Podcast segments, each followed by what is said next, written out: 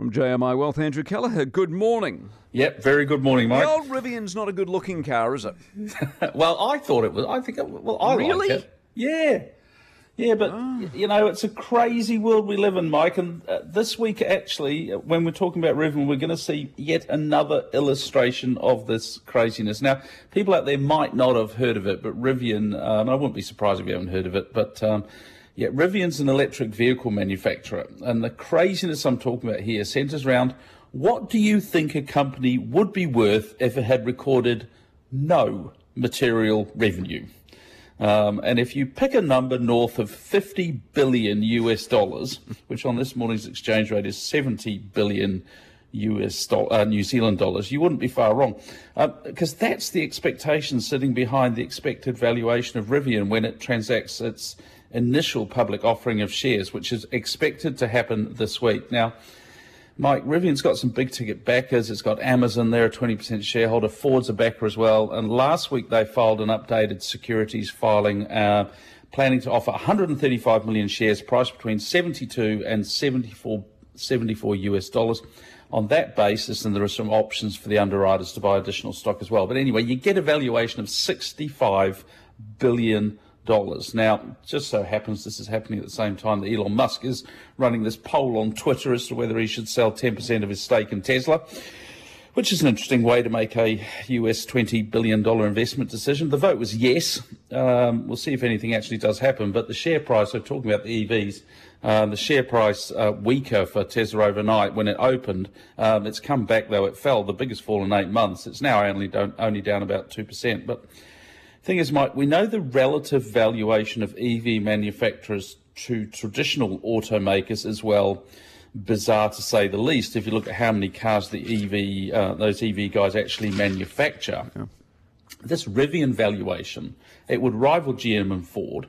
I mean, yes, they're manufacturing, as you say, they've got the pickup trucks, but they're doing electric um, commercial vehicles as well. But from my research, Mike, and I don't profess to be an electric vehicle investment analyst, you know, just a bit of a hack, but I could only discover about 50, not 500, not 50,000, 50 vehicles delivered. The first one rolled off the line on a particularly auspicious date in mid September, but 50 cars, 65 billion US dollar valuation. Just ponder on that for Have a moment. Have you seen the Ford pickup? You know the old Ford pickup you see in all the movies, the old-fashioned. Ford pickup. They've EV'd that. It is and sold it out. It's magnificent. Yeah, well, I suspect we'll be waiting a while to see these here in New Zealand, won't we? Though I mean, yeah, they, they do look good, though, don't they? But um, you know, sixty-five billion US dollars. That's crazy. Singles Day's underway. Yeah, I want to talk about retail um, because, well, tomorrow Aucklanders can go out and shop, and it is day 84 of lockdown. For those anyone without a calculator, that is 12 weeks, just saying. Anyway, so retail will be topical this week. So we've got Singles Day in, in, in uh, the China Single Day. That's the largest physical and online shopping day on the planet. And of course, it makes it a little bit more interesting, combined with the, some pretty major developments in China with the government regulatory crackdown on the internet, um, on big companies, property sectors under pressure, Evergrande financial troubles, lots to focus on uh, there. And so we'll see how it goes. But yesterday, Mike, you, you spoke with Greg about Briscoes, mm. and Rod Duke, the Briscoes Supremo, he made a comment yesterday, and in things retail, when Duke speaks, I think we should all sit up and listen. Now, there's lots of debate about the strength of the bounce back from this economic interruption, uh, because, you know, I know for people outside of Auckland they might not notice, but there has been an economic interruption. Duke makes the point that we are opening Auckland retail very close to all the main shopping days, you know, Singles Day, Black Friday, Christmas, Boxing Day.